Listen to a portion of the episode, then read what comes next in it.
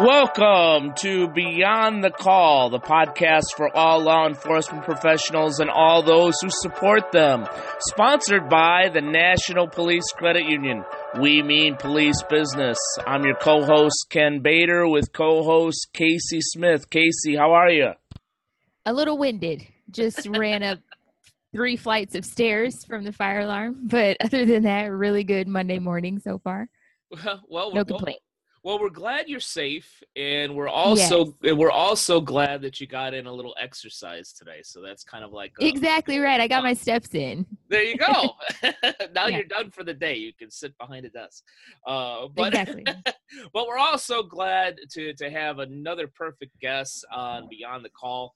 Today's guest is Matt Cubbler, uh, who is not only a U.S. Army veteran but a 25 year career cop, uh, a relentless entrepreneur.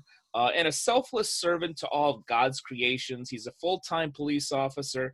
He's the COO of Max Out, which we're going to have to hear about a sought after public speaker, and I really want to know what he does in all of his free time. Matt, welcome to the show. Hey guys, thanks for having me. I appreciate it. Absolutely. It's a pleasure.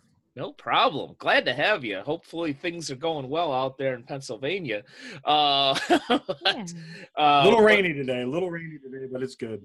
Yeah, Yeah. we, we we had our rain in Southern California a couple days ago, so now that means we probably won't have it again for another 322 days. But uh, what are you gonna do? That's life. Stop bragging. it's life in LA County. Um, Yeah. But uh, yeah, we we've had the distinct pleasure to have a, a few military veterans on this show, and, and we and we love having them. Uh, thank you very much for your services. We we always point out to, to any uh, U.S. military veteran. Uh, but tell us a little bit what the transition was like from being in the U.S. Army to going to law enforcement. Well, I mean, it was a long time ago. Um, I got out of the army in I'm sure you can remember. I I can. It was uh, it was during a real weird period of my life. Um, my brother died the month before I went into the army, Yeah. and uh, he was autistic. Um, he was my older brother, and he, he died in a car accident. So it was, I was in a real bad spot um, when I went into the army, mentally and emotionally. Mm-hmm. and I never really got out of that spot for a long time. Um, I was kind of in a um, depression, I guess, for lack of a better word. Um, Yeah. Now with PTSD being what it is, um, I, I can guarantee that I had PTSD because it's that that unknown, that unprepared shock. Right. Um, that's what PTSD is. You know, people that aren't prepared for what they're what they witness and see, their brain can't handle it, and it traumatizes them, and it puts them into different states. And for me, it was the depression. And so when I was in the military, you know, I I certainly um, made the most of my four years. I was Army Intelligence, Persian Gulf War, I was stationed in Germany, um, highly decorated. Um, but I was doing things with a with with a lack of focus or purpose. I was just sort of flying by the seat of my pants with everything that I did. Yeah. Um, I was young, which I think goes with that as well. But I think the lack of um, direction in my life, because I was still pretty angry Sure. um, about what happened to my brother. So the transition component wasn't necessarily any different than than what I was doing in the military, except now as a cop. Um, and I always wanted to be a cop, so that wasn't something necessarily uh, off the wall for me. You know, ever since I was six, I wanted to be a cop. So when the opportunity presented itself to get hired, um, you know, I finished number one on the test, so- that made it very easy for them to hire me. Sure. Um, and it was in a town outside of Philadelphia where my grandparents lived, a small town, less than square mile, one square mile Wow. the town is. And that's cool thing about Pennsylvania and, and the bad thing is there's more police departments in Pennsylvania than any other state in the country. Wow. I wasn't aware of that. yeah, it's, I wasn't it's weird. Yeah. Yeah. Like, like every small municipality, municipality has their own police department for the most part. hmm So the department that I got hired in, which had 5,000 people in less than a square mile, had eight officers, and I was one of eight that got hired. So um, the transition wasn't as difficult as if, say, I was going into a large city police department or something like that. hmm Um, and I was going into an area where I was, you know, it was nearby my hometown, so it wasn't um, that foreign to me. The hardest part of the transition was going from, you know, hard charging, uh, flying by the seat of my pants, you know, go kill 'em type army guy Right. to more of a, I had to fit into a box in a small community and learn my my way around that community and, and be accepted by the people in that town. And uh, was a senior laden police department, a lot of veteran guys. Mm. So I was one of the, the young bucks, and you know, having the attitude that I had wasn't necessarily Yeah. welcomed um, as much as as I would have liked. So Didn't was- go over as well. yeah. Mhm. Yeah. Well, I mean, from from what I've read, you've you've served in a number of different roles in law enforcement, from uniform patrol investigations, undercover narcotics, SWAT.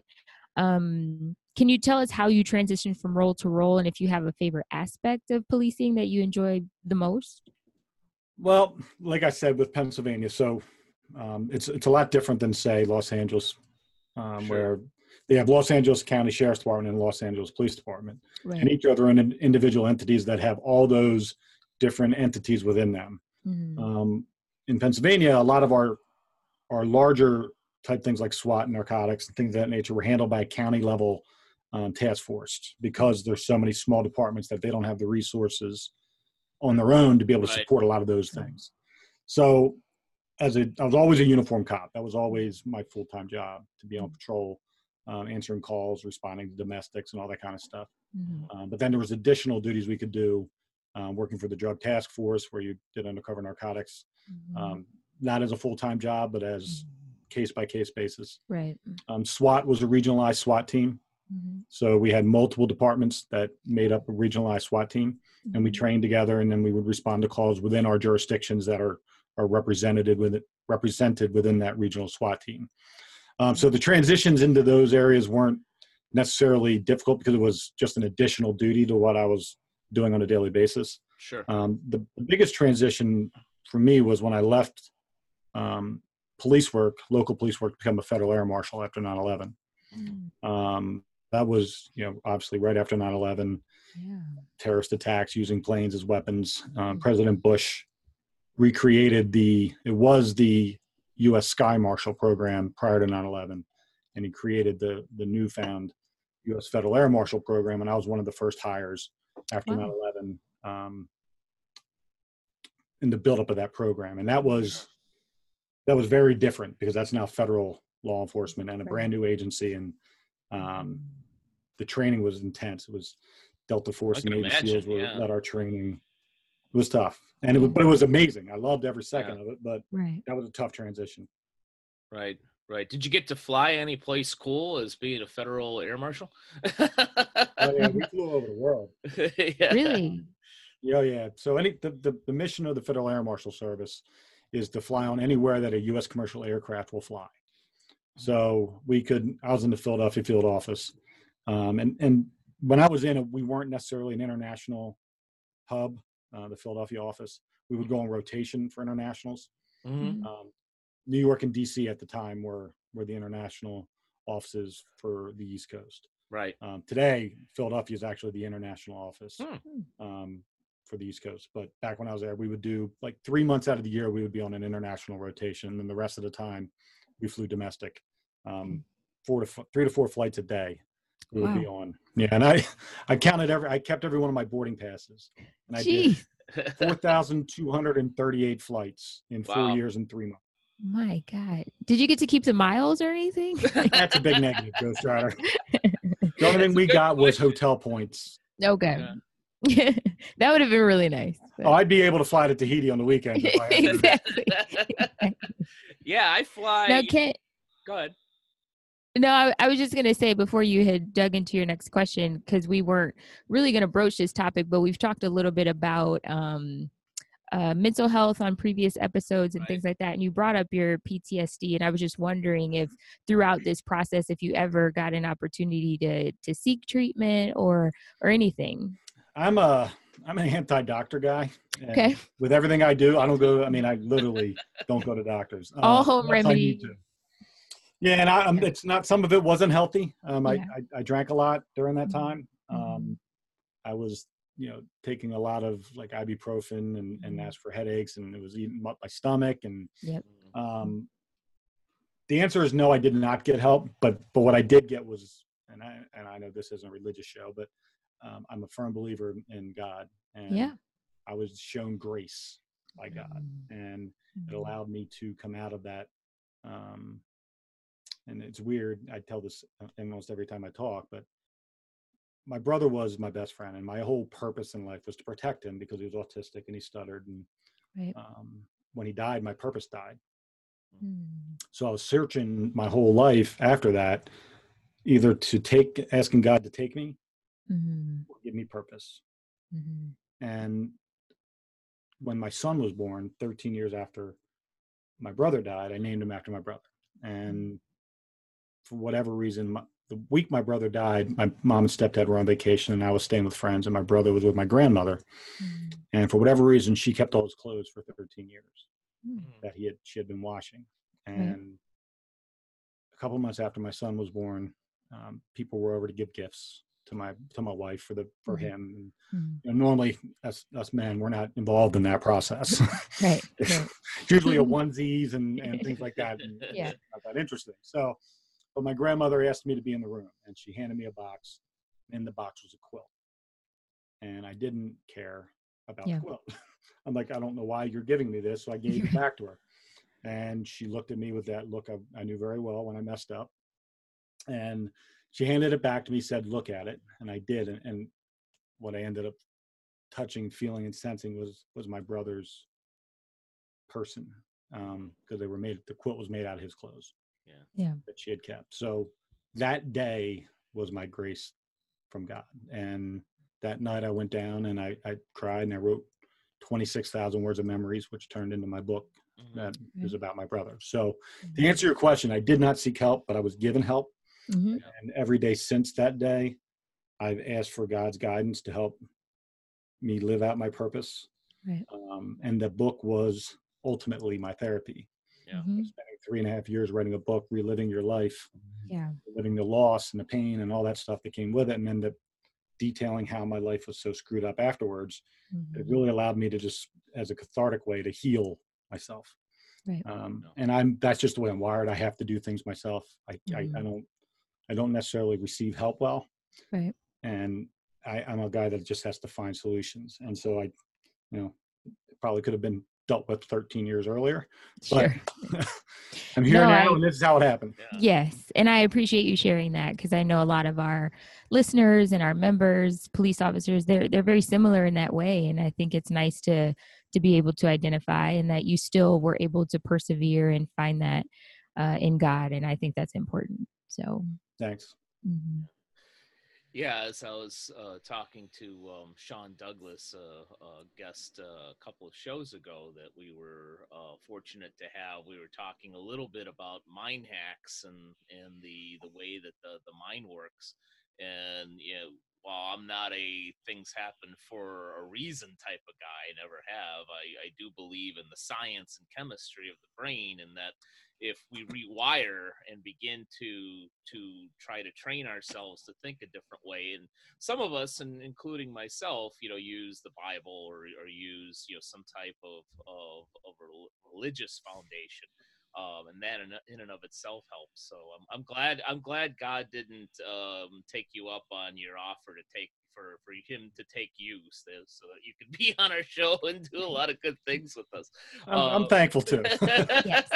Speaking of the good things, uh, as a fellow entrepreneur, I'm, I'm excited to hear about uh, the businesses that you founded, which include your, your speaking and mentorship program, uh, as well as Max Out Strength Systems. Tell us more about about these business pursuits. Well, let's start with Max Out. That's the one I've been involved with since 2009. Sure. Um, first off, I, I highly recommend nobody start an entrepreneurial type business during a recession. Not a good idea. I, I- Um, I did it, and yeah. I'm still here. But go ahead. Yeah, well, I'm still here too. um, but I can tell you that that in, in the in the entrepreneurial world that I, I entered in, which is the fitness world. Um, first of all, I'm not a fitness guy. I had no background in fitness other than having to work out for for work in the military. But I had, you know, I don't have an exercise science degree or anything like that. Mhm. And um, I bought into a piece of technology that is brilliant. It's it's essentially the golden the golden goose, the holy grail of strength training. And the hardest part has been that you know when we bought this the company Max out from it was almost in bankruptcy from the inventor um, down in Florida. It was originated, was actually invented at the University of Florida. The problem was that the technology was so difficult to, to manufacture and it was cost laden, and it was a 500 pound piece of equipment that attaches to existing equipment. So imagine a six foot high tower, uh, weight stack tower that weighs 500 pounds attached to a squat rack. Right. Um, it's, it's, it's got a big footprint. It's expensive to make.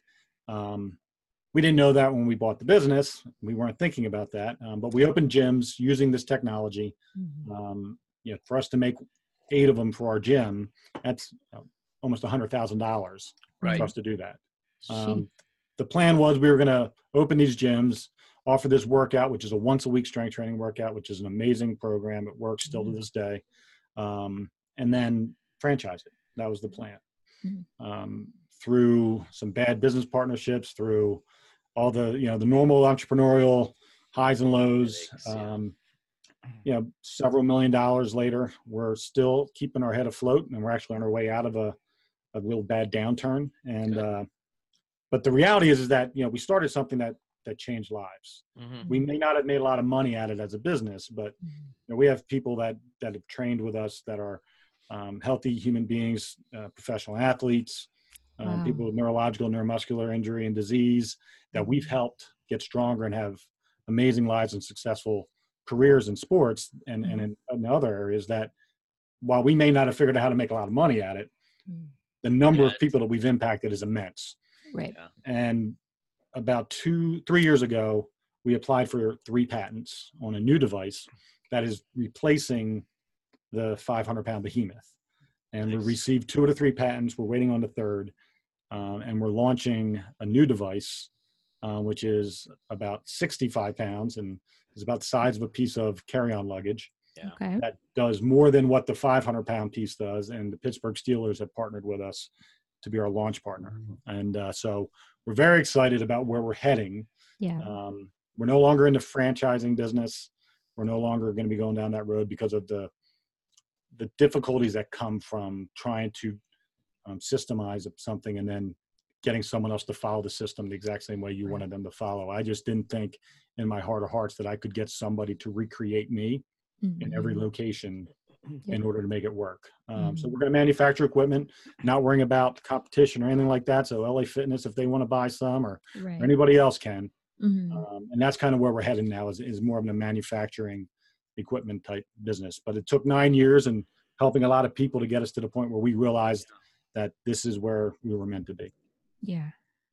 That's really awesome. It sometimes it takes some uh going through hurdles to know what you don't want to go into and franchising clearly was not your path. So like it. and, and it's it's funny because the, you know there's three of us that started the business two are left one um, unceremoniously got exiled off the island because of some um, real bad business decisions he made for himself that affected us Yeah. um, we realized what we didn't know we thought we knew was absolutely not what we were supposed to be doing Right. um, and it wasn't because none of us were in fitness none of us were ever in franchising none of us had ever done anything like this we just thought we we knew what we wanted to do and Mhm. um, had we not tried and failed i don't think we would have ever achieved where we're at now Right. um, and I'll, I'll tell you one quick story about how we help people Please. I just I just got um, I have a client. I, I work with a nonprofit that that helps pay for people who have neurological neuromuscular injuries or disease who no longer can get insurance funded physical therapy. They come to me, and I work with people with strokes and cerebral palsy and ALS and MS and a bunch of other um, ailments. And one of my clients is a 31 year old female with uh, cerebral palsy, Mhm.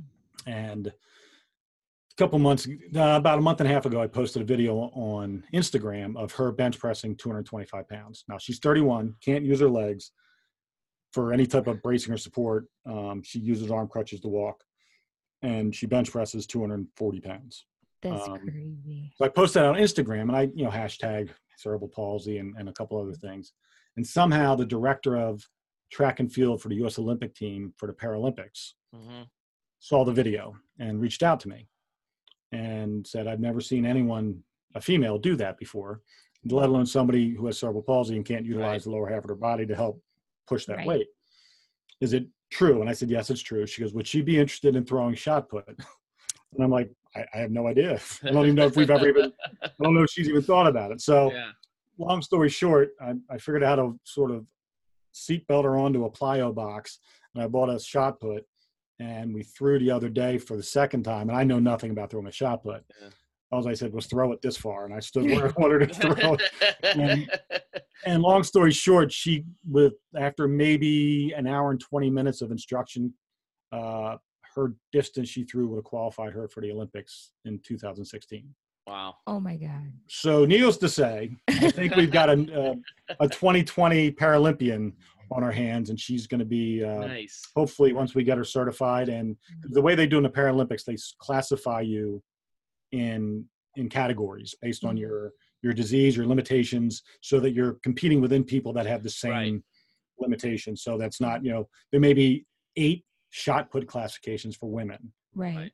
and you you only compete within your your classification. So That makes sense. within her classification, she would have placed fourth in the 2016 Olympics, That is insane. and that's with no instruction. And oh so, my God. um, so yeah, I'm a I little got- bit. I'm a little bit of a softie. I'm about to start crying. So please. If I was there But in imagine, Arizona with you, I'd give you a hug. But oh man. but imagine when you lived your life different. yeah. Every second of your life was different from everybody else. You never. She didn't walk. I had her walk across the stage to receive an award in April. Um, she said she wanted to walk without her crutches, so she, with holding my hand, she walked 20 feet to a podium. Mhm. um, because that's what I promised her she would do. And but imagine that that was her that was her coup de grace of her life. right. Right. Now she thinks and will be a freaking Olympian. Yeah. yeah. Like that's ridiculous to me. And and I love what my business does Yeah. for Right. people. Whether I ever make a penny at it. Right. Now, granted, I'd love to, but if I never make a penny on it, I will die knowing that Mm, the the the decision I made in 2009 to take $150,000 that I didn't own and invested in something that was reckless because I had no idea what I was doing. But I did. I worked out once on that equipment. I said, whatever that is, is going to work, yeah. Yeah. and and I stuck with it. Myself and my partner Jason Griggs, and we. He's the. Thank God he's got money because if not, we'd have been under a long time ago. Uh, and he believes in me, and I believe in him, and that's Yeah. that's what partnerships are about. And Sure. Yeah. we both want to do well with the world and we don't want to just make money and, and leave it in our pockets and not really have affected or impacted anybody so it's important for us to have that component to our business is that it's, it's doing something positive for others so going into the transitioning into the the manufacturing side we're never going to not be doing what we're doing we're just not mm. going to open a bunch of them yeah. Right. Right. Now, a word on our sponsor, the National Police Credit Union. There are more ways to save at the National Police Credit Union. From saving for a rainy day to building that nest egg for retirement, they have the saving products that law enforcement officers need to build a bright financial future. From share accounts to money markets, as well as IRAs and share certificates, uh, as well as a financial planning and education center. When it comes to helping law enforcement families save for their future, the National Police Credit Union means police business. Learn more at their website, which is simply www.nationalpolicecu.com. Well, um, I also understand that you're on a mission to create leaders and era- eradicate bullying, which is personally very important to me. I was bullied pretty horribly as a child, uh, but eradicate it from every school across the country. What is that program like? Yeah, well, I can't get into too many details because it's. Uh, I actually had an idea um, stolen from me because I, I allowed everybody the blueprint, and then Yeah. the blueprint was taken and, and it's now being used at another school um, without attributing it to me. But I can give you the thirty-five thousand foot overview.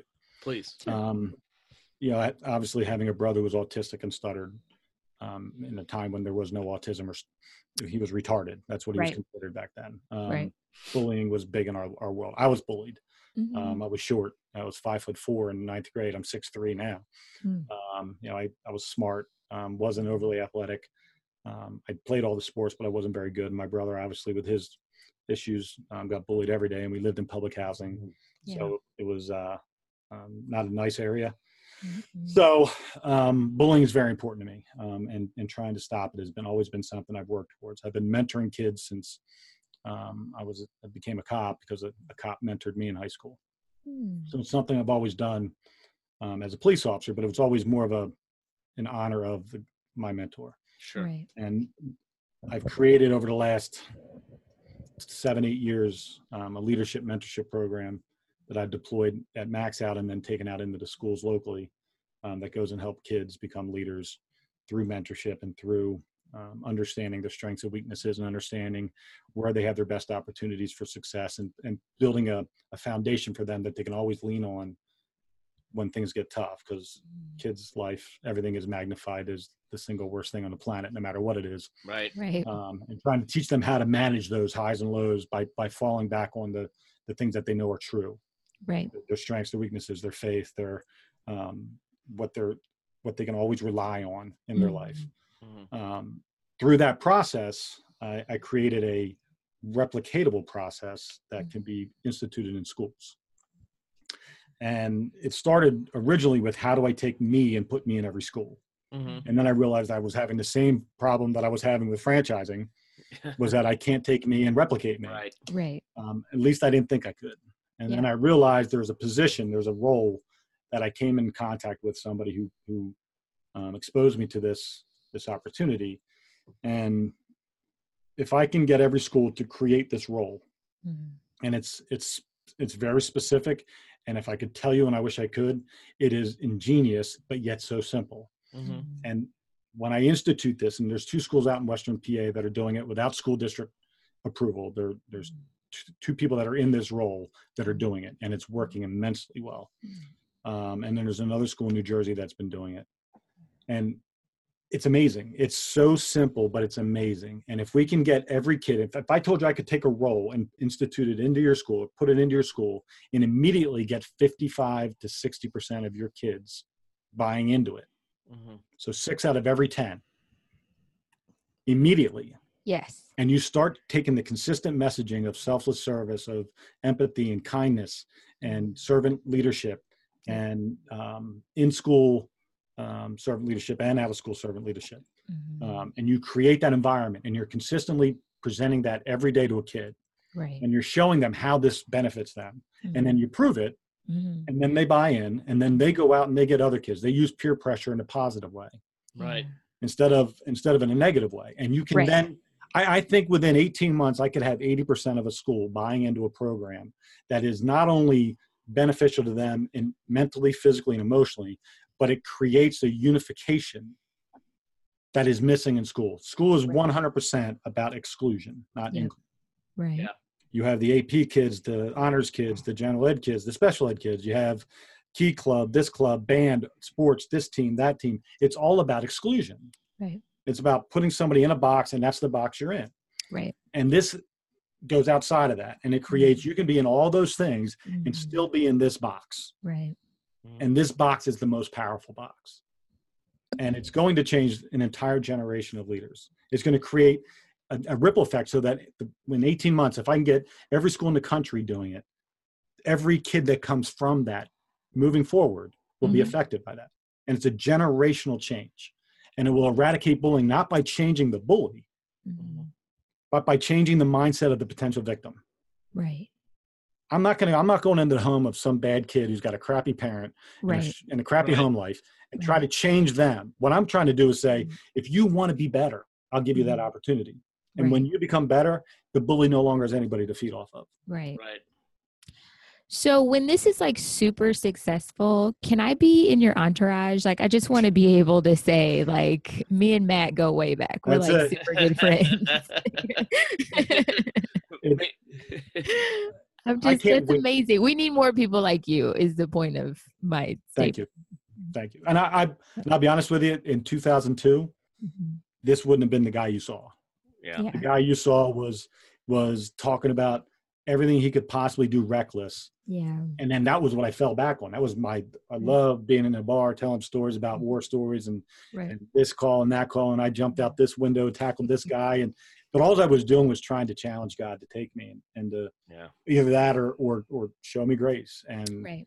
thankfully I got that. And now I'm able to take a purpose again that I was missing Right. and, and find every day a value where I can use that purpose to benefit somebody else. And in return, I feel good. I mean, that's, Oh you know, yeah. fine if, if, if they said they got nothing from it, but Right. um, that feeling of, of, of joy when I Mm-hmm. know that I just impacted somebody's life, even if it was for a moment. Right. Um, I use that and it just fills, it fills me every day. It's invaluable. It's fulfilling. It's yeah. There's nothing like it. Yeah. Yep. Yeah, it's interesting what you say, and it just uh, I, one of the reasons I love this show is because I learned so many things from our guests and and ideas and and new things come into my mind is I never really thought of it that way that school is all about exclusion. You know in fact uh, my dad was a high school teacher for well over 40 years and yeah i think we've we've all experienced bullying on some level uh, in in grade school. I was a huge loner. We moved when i was in first grade and i didn't have any friends and through you know eight years of of catholic grade school and junior high I still really didn't make that many friends. There's nobody that i talked to from from that era. But then you know when i got into high school and i deliberately went to a high school well away from where the grade school was so i could start from scratch and I made a mm-hmm. number of friends. Eh, but what was interesting mm-hmm. about that high school is it was the largest uh, Catholic high school in the city of Chicago. So while it was still, it, it still kind of lived on that, you know, exclusion idea, but there were so many different niches that you know you could find your group. You know, you know if if you if you know if you couldn't find a group in that school, a school of thousands of, of kids, you know, then yeah, there was probably maybe an issue with you. But everybody kind of found their own group. Um, so it's kind of interesting that you say that, and it's, it's kind of clicking in my in my head a little bit but but switching gears because this is a law enforcement show and it is darn name of it is beyond the call. You know here you mm-hmm. went beyond the call because and, and we love hearing feel good stories that you actually helped deliver a baby in the parking lot of a td bank um, that's Oh. that's that's an issue because it's not a, a parking lot of a credit union, and and this is sponsored by the National Police. we can change, we can change the name. Nobody's gonna narrative. yeah, yeah. you gotta you gotta move mom to a credit union parking lot. so Yes, that we I can't. I can't help you here, but you know, right over there. Uh, but tell us about that. Well, that that's one of the ones you never want to do twice. I can imagine. I, I've been on every call there is. I've been on you know murders, and I've had a guy kill himself in front of me. I've been on everything you could possibly think of, the whole gamut.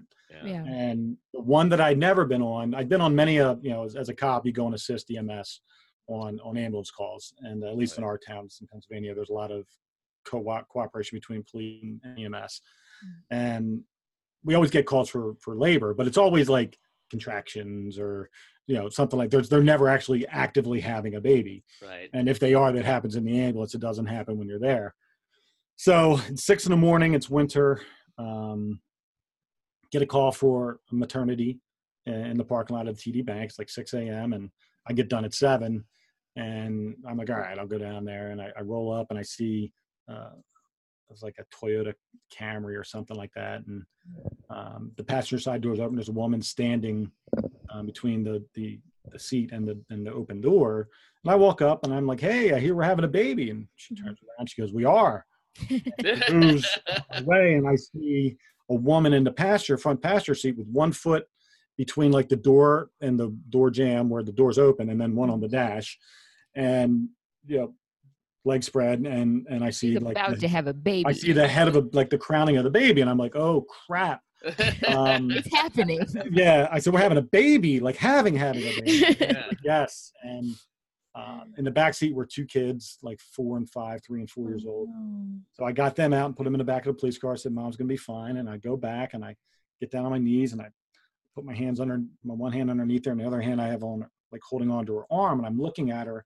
And, and I'll be honest with you, to this day, I have no idea what she looked like at that time. Like I don't remember her face Yeah. at all. right. And, You were and I'm just telling her, I said, "Please." Yeah, I'm like, and I can hear the like the blacked siren. out. Yeah, but I can hear the sirens. Yeah. And I just remember saying, please don't push. Just do not push.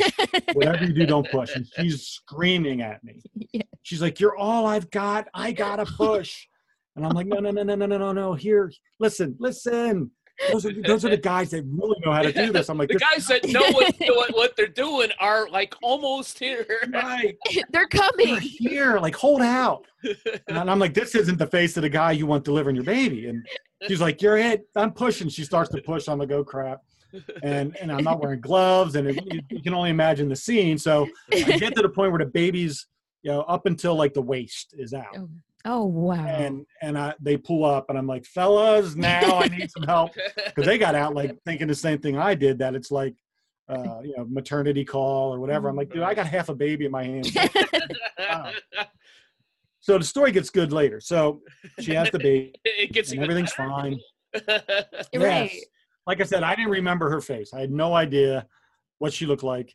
Um, I never heard from her afterwards. Um, immediately afterwards, I just knew that the baby was fine. I, a friend of mine from the ambulance told me. Um, so three years later, I'm at a local restaurant in town Mm. and having lunch, and it's Mother's Day. And I have my back to the front door, and I, I hear this Officer Cubbler, and I stand up, and I'm like, "Can I help you?" And she's holding a baby, Oh. and she looks at me like, "Excuse me, you don't recognize me?"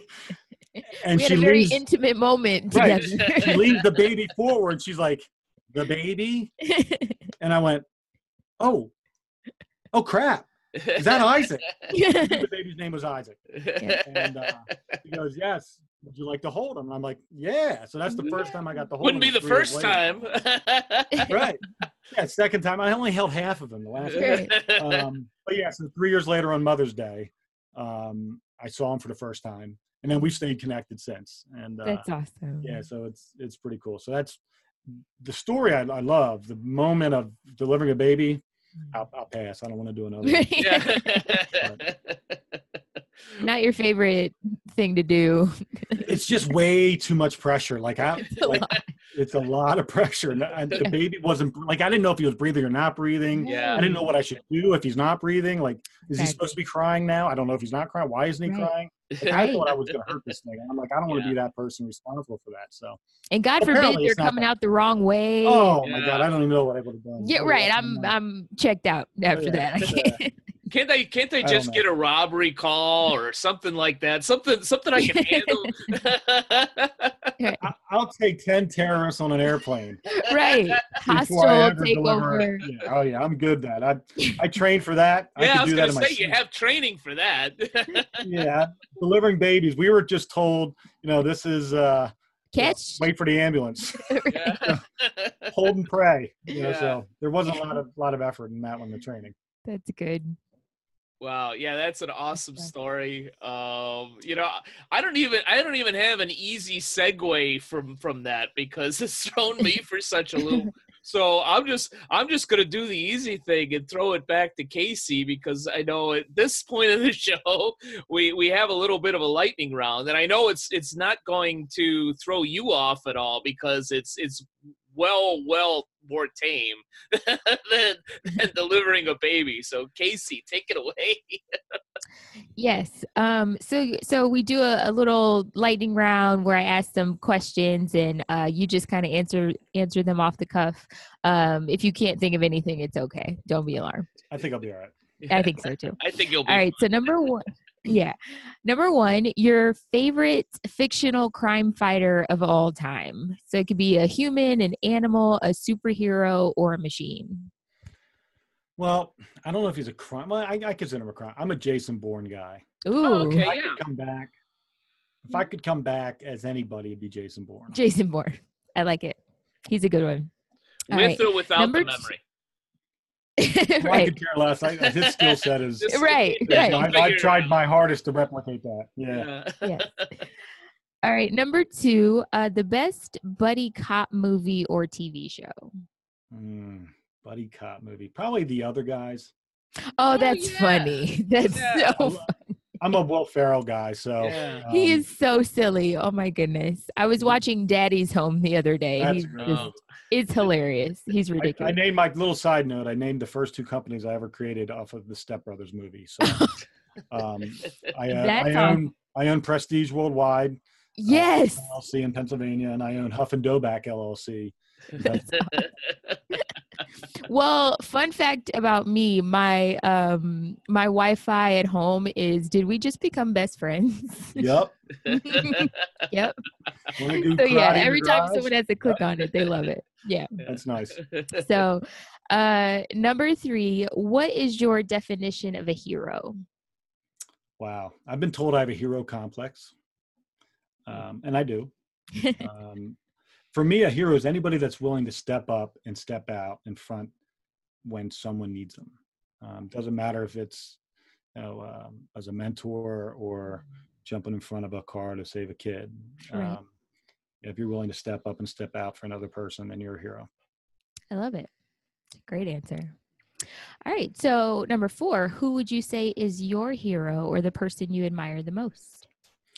Uh, obviously, my brother.